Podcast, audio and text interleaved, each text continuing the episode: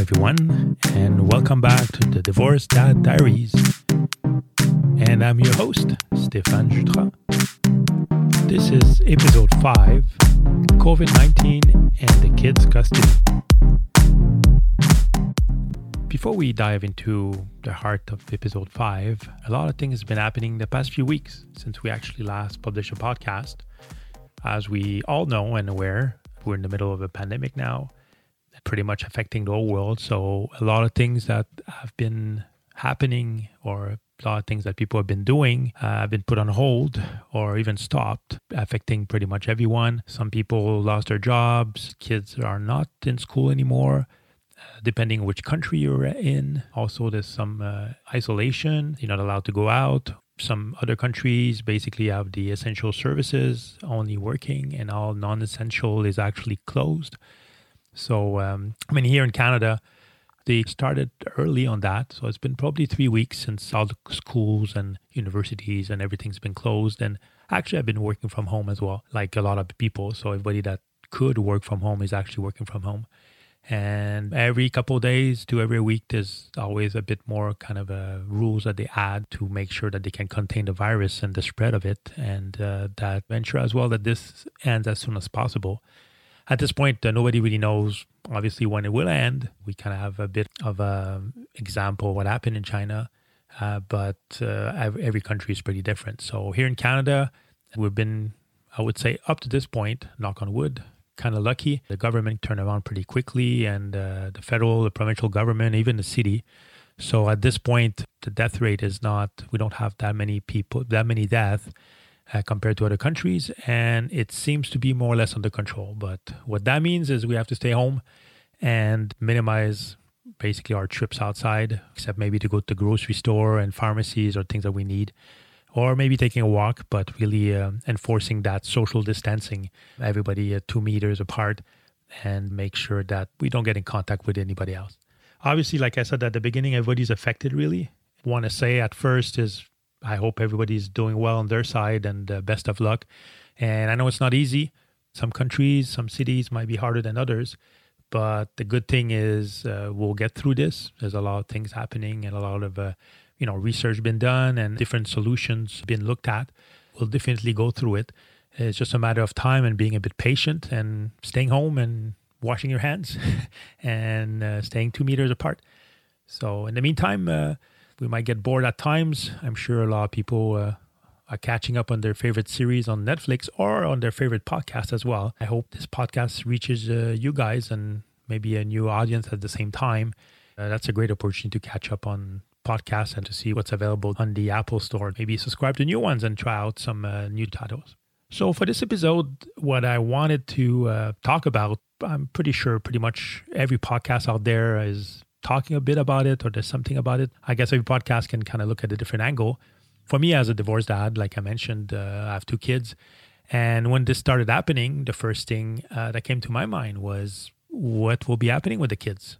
I mean, we have shared custody at the moment, but it wasn't really clear how this will work because the more we go, the more the government talks about uh, social distancing and talks about you know no more groups of more than three people they also really encourage everybody to stay home and minimize their moves around outside. So uh, my first thought was, what happens with the shared custody with the kids? I mean, the kids they stay, for example, with me.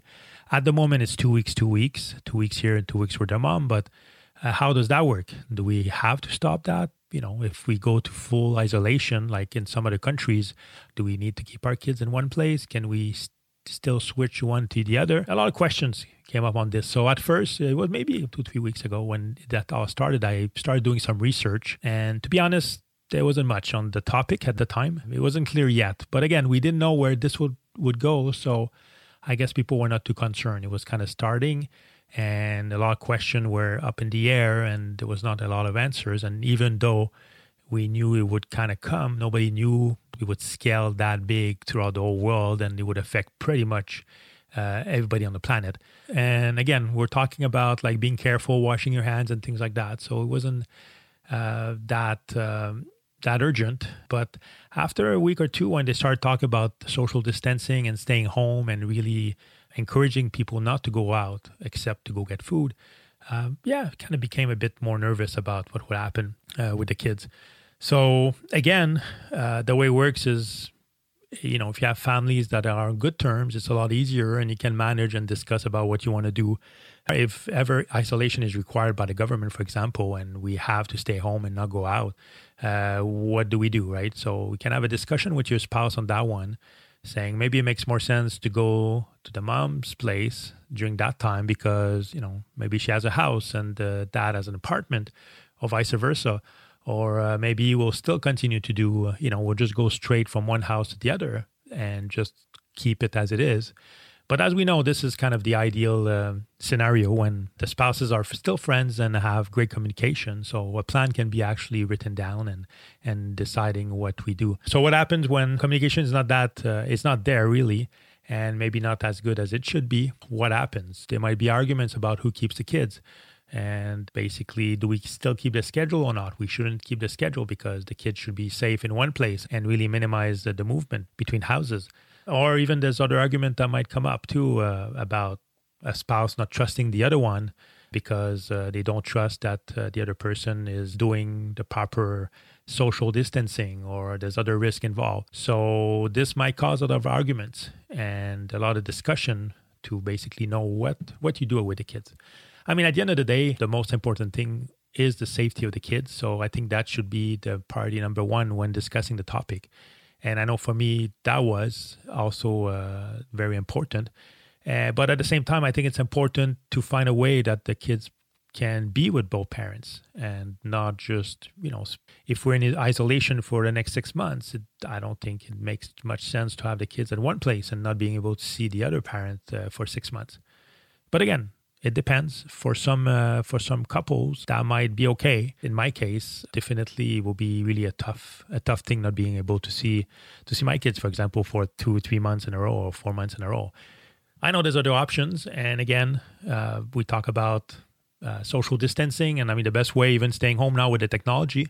If this would have happened like 20 years ago, would have been a different story. Maybe we could have talked over the phone. But now with all the different uh, chat applications and what's available out there to do conferencing and having a bunch of people, uh, it makes staying in touch a lot easier. But again, it's good when when you uh, basically want to talk with friends or your parents or you know your sister, your uncle. But when it comes down to your kids, seeing them through a screen is is not the same thing. And at the end of the day, it would affect both parents and also definitely affect the kids. So uh, even though there's some technology there that can be used, it's still uh, not as easy as uh, we might think. So we talked about uh, different cases, if you want, related to how do we deal with the kids. There's also a third one, and might be a bit more, but kind of a third one as well of if one of the parents is either traveling, even though travel there's pretty much travel bans everywhere now, but or has been traveling, so we you know they need to stay in quarantine for 14 days, or some parents might have a job that's kind of high risk. For example, nurses, doctors, and all the essential services that are there. Uh, it might be uh, something obviously better if the kids would stay with the other parents during that time because obviously the parents that goes out and to do their work is exposed to the virus and it maximizes the risk that something happens there so so in those cases might make sense to kind of say you know what the kids should stay with one parent maybe during that time, at least until everything calms down or the parent uh, decides to uh, take some time off. And uh, that would be another another option. But definitely, I mean, at the end of the day, like I mentioned before, we try to minimize the risk for the kids. In that case, that would actually make sense. As I was saying uh, before, I wasn't sure what exactly was out there, and I decided to go back and take a look on the internet what I could find about child custody and uh, divorce and if there was anything out there. And after doing a bit of research, I finally found a case that was actually here in Canada. So it was a case uh, dated March 24, 2020. So it's been about 10 days. So it's very recent. And uh, it was a, cor- uh, a case in the Superior Court of Justice, Family Court in uh, Hamilton, Ontario. And the case is Ribeiro versus Wright as the result of the COVID 19 and the coronavirus there, this actually caused the suspension of the regular Superior Court of Justice and all the operations at this time. So those are not really, uh, I guess, essential service for the moment. So it, there's just a minimum of people doing triage at the moment of the cases that come in and actually look at what's urgent or not. If I look at the case here, which I have uh, in front of me, I mean, the parties I joint custody of uh, this nine year old son, and it's been a couple years, 2012. Currently, they have uh, access arrangement that's been set in their uh, agreement for uh, visitation and having the child uh, custody. And the mother actually brought an urgent motion to suspend basically all in person uh, access because of COVID 19. So, what it says is basically the mother um, didn't want the father to have access to the, the child during this pandemic uh, to obviously minimize the risk and for different types of reason, but that was the the request. So what the mother was saying in this case is that she was performing uh, social distancing on her side, but she didn't think that her ex-husband was uh, doing it well enough or was doing it at all. So uh, for the safety of the child, it would have been better to stay with his mom at the the main residence in this case. So this case made it in front of a triage judge, and basically the triage judge decided not to authorize this uh, matter uh, proceeding as an urgent hearing at this time. So he didn't think it was something that he wanted to pursue uh, at the moment. And he gave a couple of reasons why, and those are valid reasons. So obviously, the main, I guess, the main concern and the main priority is always the safety of the child or the children. And at the same time, uh, what they say on one hand, uh, there was court order about the child custody, how it would be, how it's supposed to go, and basically this should be followed as as it is. On the other hand, obviously, you know, there's directive from the government and from pretty much uh, all the different levels of government and the city and everything to practice social distancing and also to minimize the time that we go out or get in contact with people.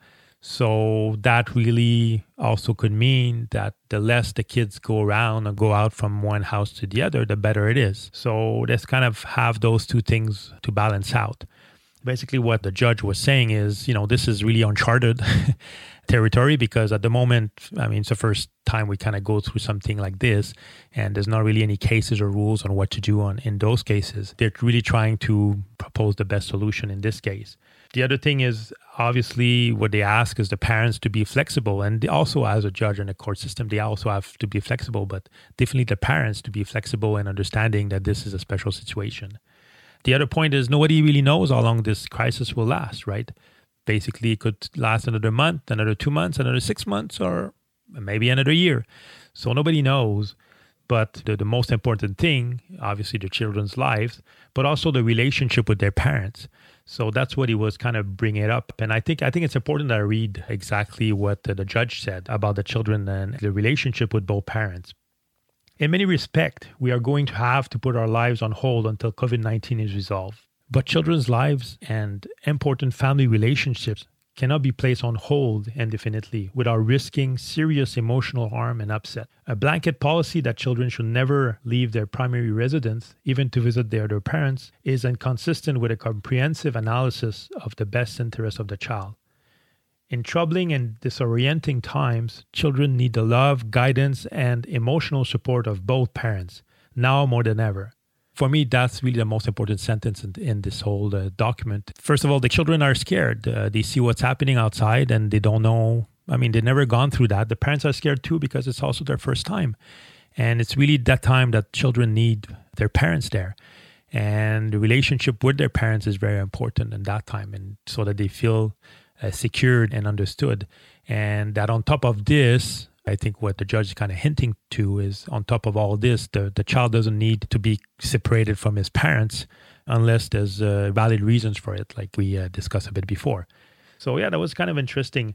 I think what basically the court says, the judge says, for the remaining of the uh, the different points on the judgment is basically, you know, they kind of count on the parents to get into an agreement and basically following the existing parenting arrangement and schedule. So basically, say this should continue. And those were set before and they're still valid at the moment, unless something really uh, puts uh, the life of the of the children at risk.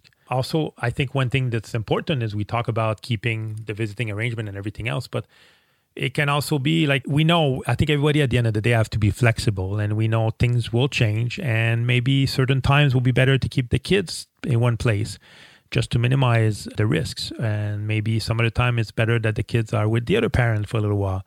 Again, the key here is to be flexible on, on this part and try to get arrangement between the two parents. And there's also another situation too that was brought up, and it's actually mentioned in the court hearing too. Is uh, what about those blended family situation? So we have one side as uh, remarried or has boyfriend, girlfriend, and they have kids there. So how do we how do we manage that? Because at the moment, I mean, you're trying to keep your kids safe uh, between you and your ex partner, but at the same time there's more people involved now in that equation. So should everybody be isolated on their own? And sometimes it's not possible obviously if if you live with your new girlfriend or a wife and what do you do? You can't kick them out. So those kind of get in the picture as well. So i think uh, again the judge basically briefly uh, talked about that as well. The same thing applies as before. I think it's all about sitting down looking at the situation looking at the risks and really trying to minimize the risk as much as you can. And the discussion needs to happen between the ex spouses as well, from both sides, you and your ex partner, and same thing with if you have a partner with their ex partner as well. This has to be discussed so that everybody's aware first, and also everybody agrees or feels safe, or at least the safest they can in those arrangements. So I think that's important because sometimes we tend to forget about that. But obviously, the more people in a household, the more possible interaction they have. And sometimes you don't have control about that. You know, when it's your own child, uh, it's easy to control what they do. But when you have uh, other children in the house or people around there, it gets a bit a bit harder to to manage that. So again, I think at the end of the day, after all this, the key message that was part of the judge, the transcript from uh, the triage judge is really, they kind of trust the parents to make the best decisions and encourage them to discuss and come up with solution, keeping the kids' safety at the top of the priority list. So making sure their the kids are safe. So that's the number one. And also trying to keep the, the current arrangement as much as possible. Or again, come up with an agreement. That's what came out of, uh, of that case. All that said, as well, uh, I think the transcript also finished by the judge saying that obviously there's some other cases that would probably need to go in front of a judge and go to court. And uh, basically, the directive that uh, the triage judge gives is those will be a case per case basis. So they're not all rejected. Uh, there might be cases where the safety of the children are at stake. So they will actually uh, look at those cases in an urgent manner with with uh, in front of a judge. So they leave that actually open on that. But the key message is that would have to be really uh, a case where it's clearly stated that the safety of the children are at stake. And in this case, for example, in the case that i w- I'm just talking about, even though the dad didn't provide all the information required and you know the mom was pushing to have the kids on her side the judge decided still that it would be best to leave the arrangement as is because it didn't consider that as the children being in an unsafe position. Also, one of the comment from the judges, people might think, why there's not anything set yet on that? And, you know, it's family court, they should know about it and they should know what to do. But I think uh, what the, they were saying is in family court, basically, they're used to deal with, you know, parental disputes and all this stuff. But we have to keep in mind that right now the situation is really a unique one and it's really not business as usual. So that's why it makes all this uh, a bit uh, trickier and a bit uh, harder to deal with. So I think that a few things to keep in mind during this time is really, I think everybody's struggling. Every member of the family, the community, everybody's struggling with what's happening now. And uh, I think looking at you know the families and the case, the families with their uh, their children, I think there's a few things to keep in mind. There's the disruption of our lives and anxiety. I mean, it's really stressing everybody out. So we have to keep that in mind. It's also even more confusing for the children. They might have really a difficult time understanding what's happening, depending on how old they are. So it can be quite difficult for them when they turn on the TV and all they hear and all they see and all they hear about from their parents as well is, is this coronavirus, which again, it's affecting our lives. But from the point of view of a, of a child, it might be a, it might be really, really hard. Also, I mean, like I said before, you know, in scary times, I mean, the children really need all the adults that they can in their lives, and they need them to behave like in a proper manner as well. They need to feel that the, the adults are there for them and they're trying to do the best to keep them safe and protect them. Also, I mean, there's children that are more vulnerable than other ones, and a lot of the children might need some reassurance that everything's going to be okay as well So it's really up to the adults and parents to provide that and to comfort them as well. I think the key element that was also discussed and mentioned is with all that's happening out there, really right now, I mean, what the family, the different families need is more cooperation and basically less litigation. So, really trying to do their best to make this as easy as they can for their uh, their children and their family. So, I think that will be it for this week. Uh, I really want to thank everyone for joining and listening to this episode. I hope you enjoyed it. Those are tough times we're going through, but I wish each and every one of you uh, the best and also keep safe. If this is the first episode you're listening to, there's a few more uh, available as well on all the different podcast platform on iTunes or Podbean or Spotify. You can find me there. Uh, if you want to email me because you have some questions or comment, uh, please do. The address is the divorce dad diaries at gmail.com. I also have a Facebook group, uh, the Divorce Dad Diaries, as well, that you can join. And I can also be found on Twitter, on Instagram as well. So, pretty much everywhere. So, feel free to reach out, or if you just want to say hi, please uh, don't hesitate. So, I hope you have a great week, and I'm really looking forward to uh, talking with you next time. So, be safe and talk to you soon. Bye.